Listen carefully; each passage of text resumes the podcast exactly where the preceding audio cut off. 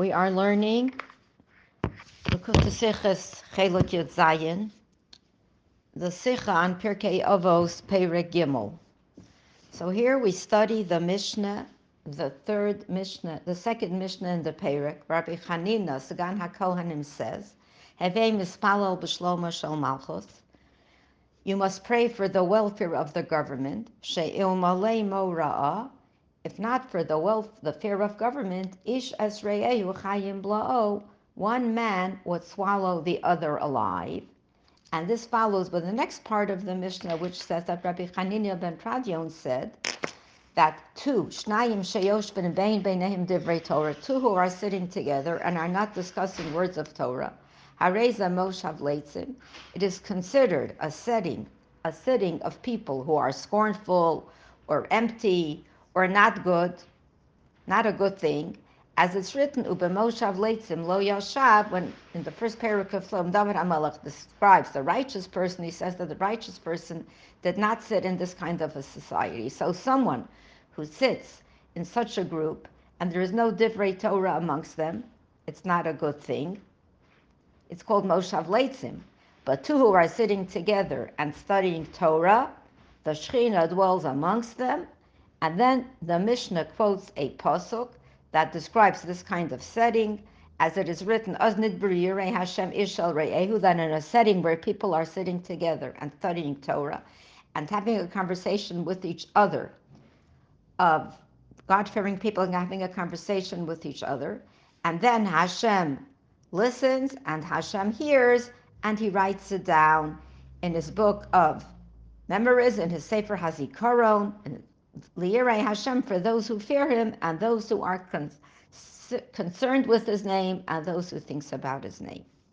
So after the Mishnah is brought, if we think into it, it raises a question immediately.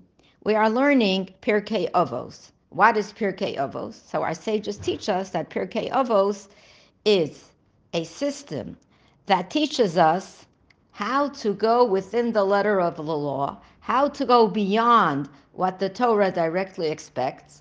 And Chachamim tell us that one who wants to be a chassid, one who wants to live this kind of life of piety and going beyond the letter of the law, should fulfill that which is brought down in Pirkei Avos. So what is Pirkei Avos? Pirkei Avos obviously is teaching a type of behavior that is not required by the law, but if one wants to go beyond the letter of the law, one wants to act in a matter of chasidus, lifnim sadin, beyond the law itself, one should follow it. So we would expect that the teachings in Pirkei Avos would all be things of this nature. However, if we take a deeper look or even a superficial look at this lesson, pray for the welfare of government, this does not seem to have any type of connection to something that's beyond the letter of the law or above the letter of the law. It doesn't speak of anything of that nature. And on the contrary, when it says pray for the welfare of government so that one person should not swallow the other alive, this is not something we need to learn from Pirkei Avos. Not following, not swallowing someone alive is something that the Torah does not allow. We have laws that tell us that we can't kill and we can't hurt other people. So why does the Torah speak over here that we have to be concerned with the welfare of government because if not from them, these kinds of things would happen. And we know that this is expected from all people in an, any kind of normal life. Why is this brought in Pirkei Avos? Another question we have to try to understand. Why does it say one person would not would swallow the other alive if not for the fear of government? Why doesn't it use the more commonly used expression that one would kill or one would hurt or one would rob? Why does it use the expression swallow alive? And the next question that's raised there here is that we all know that when the world was created, it says Bereshis, and Rashi says for the two things that are called Rashis, the world was created, one of them being Bnei Yisrael, so everything centers around Bnei Yisrael.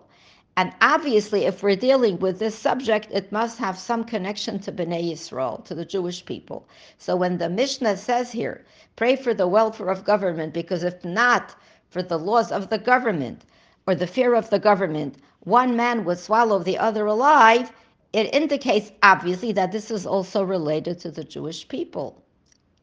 And if Jews will not act in this seemingly negative manner, the rest of the world will also not act in this manner. If Jews do act in this manner, others will act in this manner as well. How can we say regarding Yidden that in spite of the fact that we have so many commands, various commands in the Torah, clear commands, that we're not allowed to kill or hurt others. So, what is it coming to say that without the fear of Malchus, without the fear of government, or the fear of a king ruling at the top, one Jew would actually swallow another Yid, even his friend. And we're talking here about a Yid who was studying Pirkei Avos. So that immediately indicates that that person wants to be a chassid, that that person wants to be considered someone pious, that that person wants to go beyond the letter of the law, beyond what is required. So why would such a person have to have such an injunction that one should pray for the government because without the government, one can come to swallow his friend alive.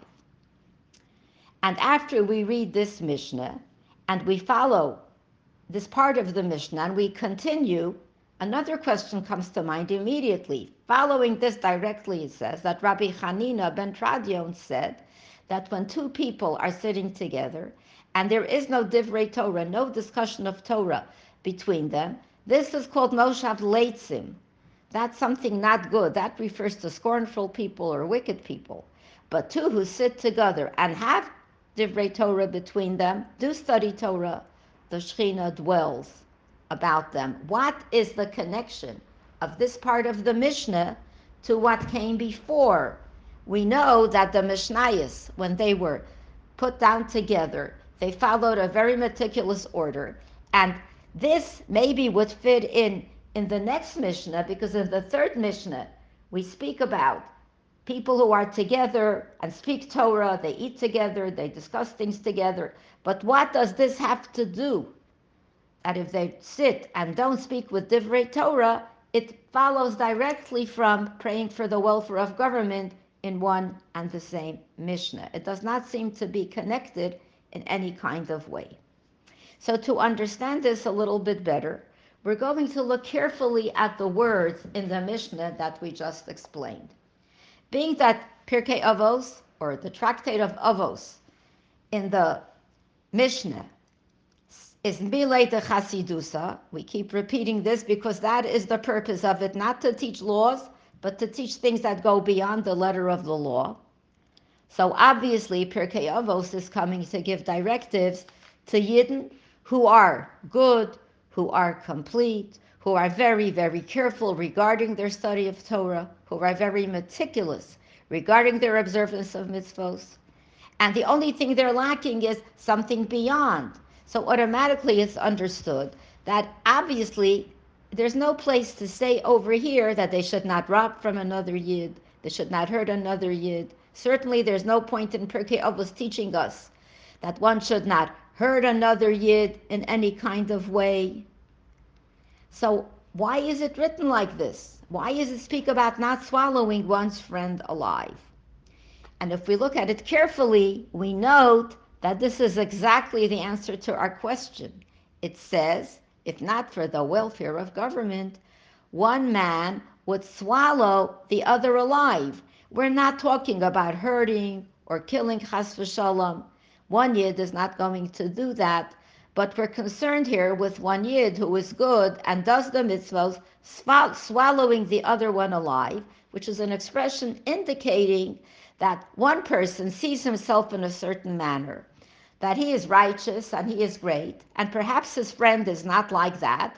So the person would like to correct his friend. In other words, he would like that that friend, whoever he is, should become like him and he sort of swallows the other person alive. In other words, and really on the contrary, sometimes the fact that a person is on such a great level, that one is an accomplished scholar of, scholar of Torah, one is an observer of mitzvahs in a meticulous way, and he sees himself as being righteous and good.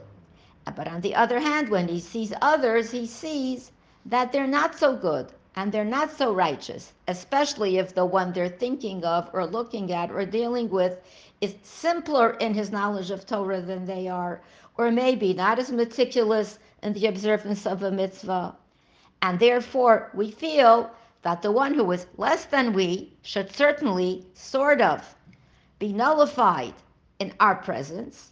And more than that, they should become like we are, they should think like we are, and that will save them. Now, what's to keep a person, and especially a great person who really wants to make the whole world better and who really wants everyone to be perfect and who can't therefore understand the other person because they're not so perfect and they're not so righteous. So, how do we teach a person that they should give the other person their space and not try to sort of destroy them the way they are in order to make them better? So, we can explain it to them in a rational way, but in truth, a rational approach to this would not really work, as we learn in the Sikha, because we're not talking about a foolish person, a wicked person, an arrogant person. We're talking about someone who's great, someone who's observant, someone who's scholarly, and has a friend who seems to be very distant from his level. And if we think about this, it makes sense. We have an obligation to help our friends, to teach them to be better. And obviously, the friend himself does not see the right way because if he did, he would not be on that low level. And there is a feeling that we have to make them better. So a rational approach will just be met with a response well, this is what the Torah wants. I'm not doing anything wrong by not wanting him to live the way he does because I want him to be better. So, therefore, in order to free the person from this kind of approach, from this kind of attitude, the Torah tells us, the Pirkei Avos rather tells us, what should we do? We should fulfill the directive of the Mishnah as it's written clearly. Havei mispalel b'shlomo shel malchus. Pray for the welfare of government. What does it mean to pray for the welfare of government? Notice it uses the word shloma, the shalom, the welfare of malchus. What is malchus? Malchus is kingship. Through kingship, we begin to think what is a king, what is a melech, and when we think about a melech carefully, it arouses in us a fear of a king.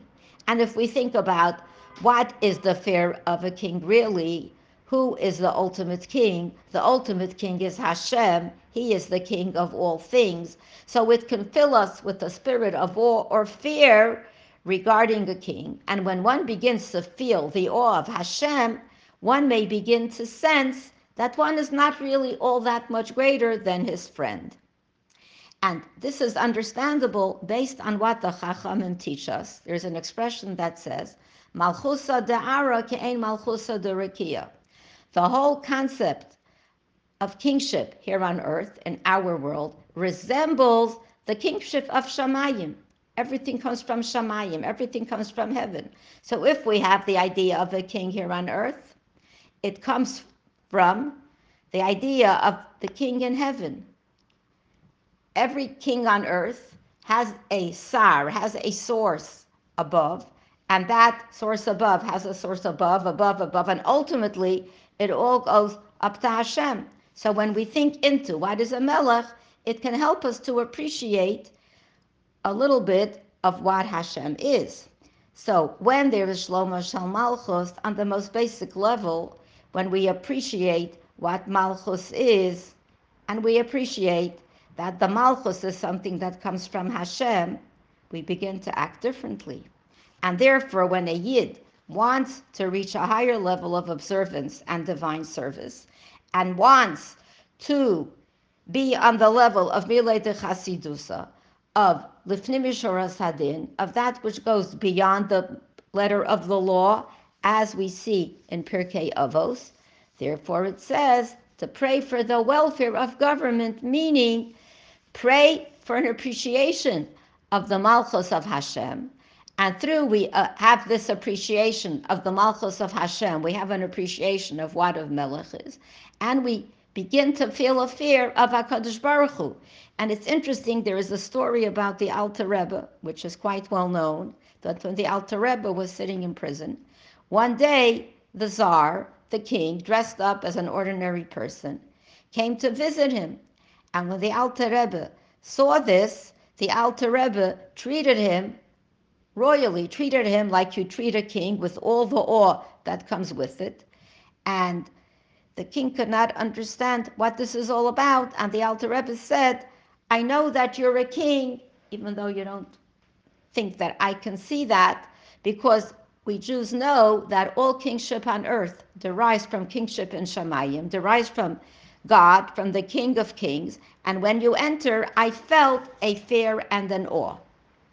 And the very fact that a person subjugates himself to Hashem makes him immediately subjugate the feelings of superiority that he may have over another Yid. Because when we're talking about Hashem, everyone is equal. You could be the greatest, you could be the least, you could be somewhere in between, but you don't occupy any more space on any level than a simple Jew, because everything is nothing before Hashem. So that helps us understand a little bit of the first part of the Mishnah, of what this means that one really has to appreciate the Malchus of Hashem, and then one could appreciate that all Yidden are all the same in the face of Hashem, and appreciate another Yid on that level, not based on the fact that I know more than he does, or I act better than he does, and therefore I have to make him be like me. But we all know that nothing is simple, and we all know that there is a Yetzer Hara, the evil inclination, and the Yetzer Hara, it says, is an Uman. The Yetzer Hara is a very highly skilled creature.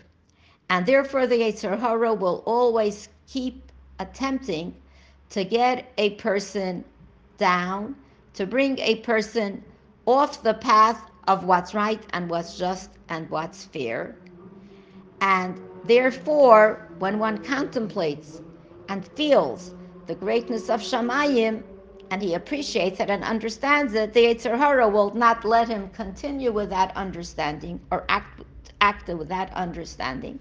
And as time passes, the Yetzer Hara may have an effect on a person to the point where his fear of heaven will be weakened. It's not something that's so easy to maintain all the time, and it will become even weaker. And again, a person may fall through and try to swallow his friend alive because the feeling that I am greater will always raise its head.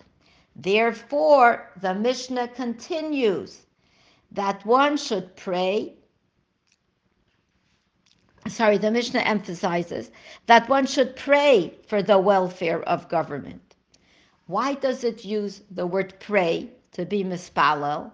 That one should not rely only on the fact that I understand and I appreciate from my deep contemplation what or who Hashem is, we can't rely on our understanding because it's limited just like we are, but rather we have an obligation to daven to Hashem, constantly to daven and pray to Hashem and beseech Hashem that Hashem should help us in His infinite kindness and goodness, even though we are not worthy, that we should be able to constantly be aware of the royalty of Hashem, the kingship of Hashem, the awe and glory of Hashem. And that's why we follow with davening, because davening takes us to a different level than understanding, and it makes us more bottled. Then the Mishnah continues. After the Mishnah says, uh, pray for the welfare of government, the Mishnah says, Rabbi Hanina ben Tradion said that when two people sit together, and there is no Torah study, no discussion of Torah passing between them. It is a Moshav Leitzim, it's a setting of scornful people or bad people or anything of that nature. And it quotes a pasuk to say to prove that, as we said before. However, the Mishnah continues, all in the same Mishnah.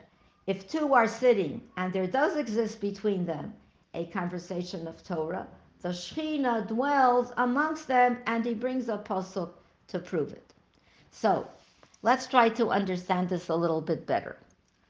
If the most, the most true indication that the person who is learning Pirkei Avos, the person who is trying to be on the level of Lifnim Mishuras Hadin, and the person has indeed uh, been mevatel, negated the feeling of superiority that he has over someone else.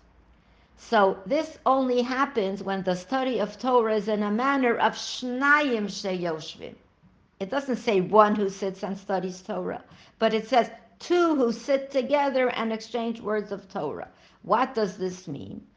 If we are talking about one who studies Torah and everything else is secondary, and we know that the study of Torah is the most important and the greatest thing, and this is based on a pasuk in the Navi Yirmiyahu, where the Navi says that a person who is very wise should not pride himself in being wise, and one who is very strong should not pride himself in being strong.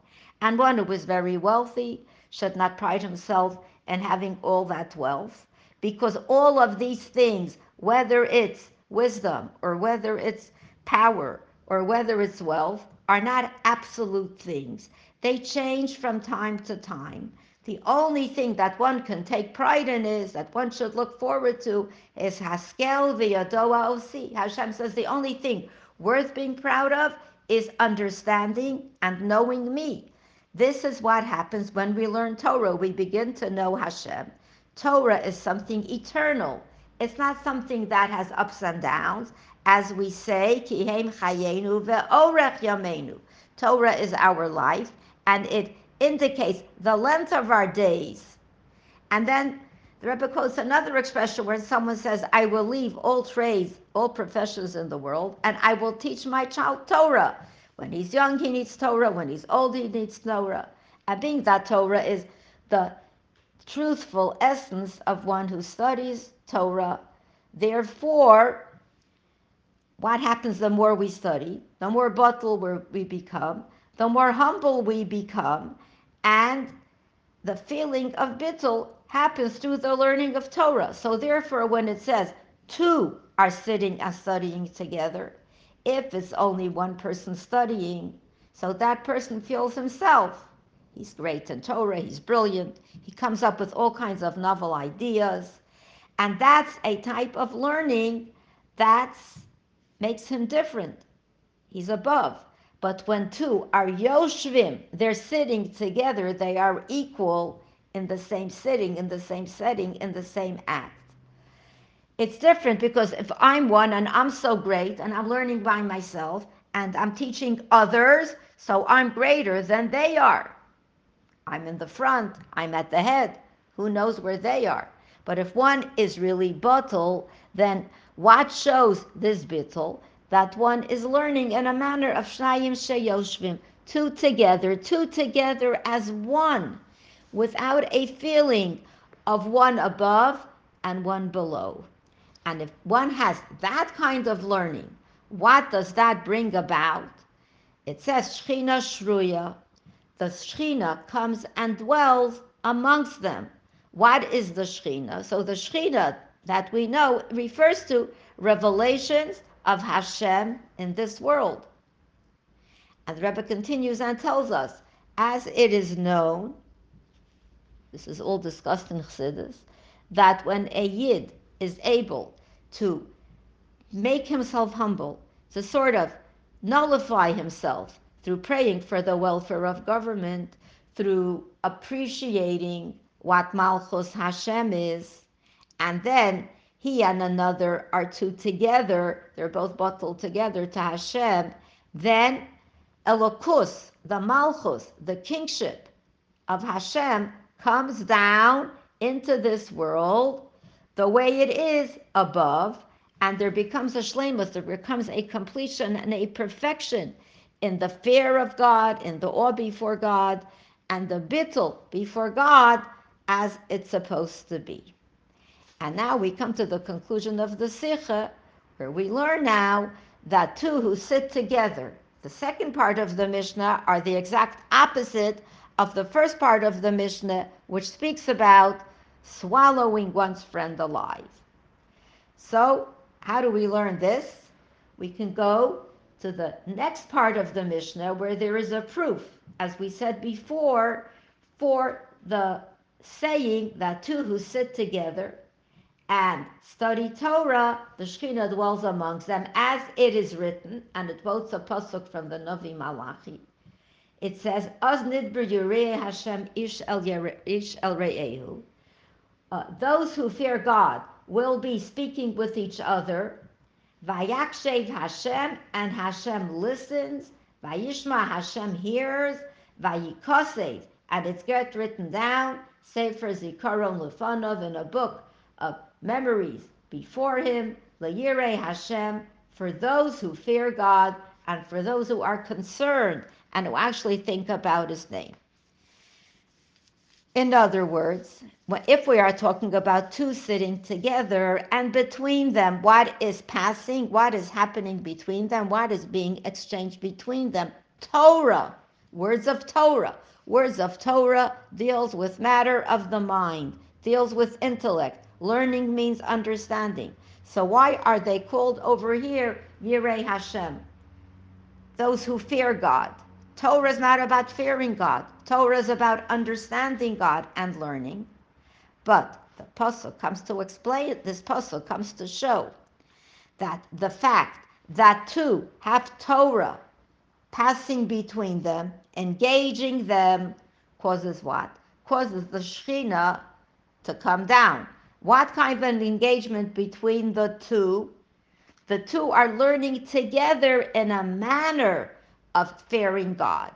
What does this mean? So, at the very conclusion of the Sikha, the Rebbe tells us that existing by them, existing within them, is the fear of Melech Malchei Hamlachim Hakadosh Baruch Hu, the fear of the kings of King of Kings, in a manner that is revealed that is recognized, that is sensed. This is what they are aware of because what? It uses the expression, as we said, nidberu shalahem b'torah. Because they are Yirei Elokim, why are they learning Torah in the first place when it's two together? They're both equal because they are Yirei Hashem. They are God fearing. And if they are God fearing, they're not the category where one feels it's all about me and my understanding. And you are not as great as I am, so let me make you be just like me. Let me make you think like me and be like me. That's the category of if you realize your own greatness, you are really swallowing your friend alive. But you, if you are learning, because this is what you have to do, if you are learning in the spirit of awe and fear of God, then this learning leads you to the level of being one who is in the category of Choshev Shmo, What's your main concern? Not yourself and your level, but your main concern is doing what Hashem wants. And what does this also include? We begin to appreciate that what is Torah altogether? Torah altogether is not about us. Torah is, as the Rebbe says in the last sentence of the Sikha, Kol HaTorah Hi Shmosav Shel HaKadosh Baruch Hu. What's the whole Torah? The whole Torah is names of Hashem. The whole Torah is about Elokus. And if one l- learns to live this way, one definitely is on the level of chassid, one definitely is on the level of one who is considered pious, and of one who goes beyond the letter of the law, because this is not a mitzvah.